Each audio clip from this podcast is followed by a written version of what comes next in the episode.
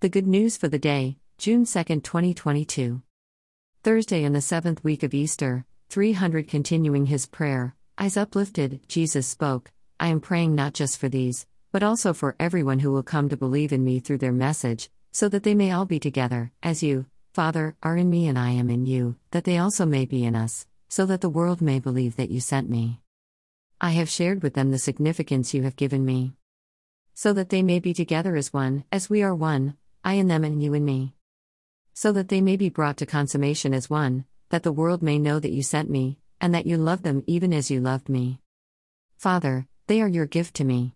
I wish that where I am they also may be with me, that they may see my significance that you have given me, because you loved me above and beyond the groundwork of the world. Good and fair Father, the world also doesn't know you with the love with which I know you. They know that you sent me. I have made known to them the knowledge of your family, your name, and I will make it known, that the love with which you loved me may be in them and I in them. John 17. We who follow Jesus exercise repentance as a constant reassessment of both my truth and my love, reflecting seriously on the instincts, expectations, and habits that constitute my life. These lead us inevitably to the presence and character of Jesus of Nazareth. Do we live his life? Do I live the living truth in my involvement with the world around me? Do I practice the living love and that involvement with the people around me?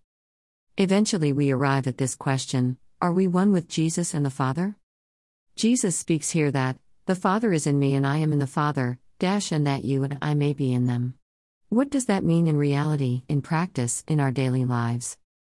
Perhaps it is all about that belief and trust in the love of God as something that pervades us, that the very act of caring is an act of God operating in the world, that our instinctive compassion for everyone, friend and enemy, is part of the all encompassing love of God for the people of His creation. Perhaps, when we speak of God in the world, and think naturally of sunsets, and life, and forgiveness, and the joy, we can include ourselves and our heartfelt, thoughtful, and profound response of loving to the world around us, our nature being transformed from something self centered and selfish into the very magnanimity of God our Creator. In practice, then, if I instinctively say a kind word of understanding in response to some attack, that is participating in the very life of the their spirit, creating a new world of peace and joy. God is using my voice and my heart to make a difference, and perhaps, in this moment, I should not even think of separating the two of us. God is in me.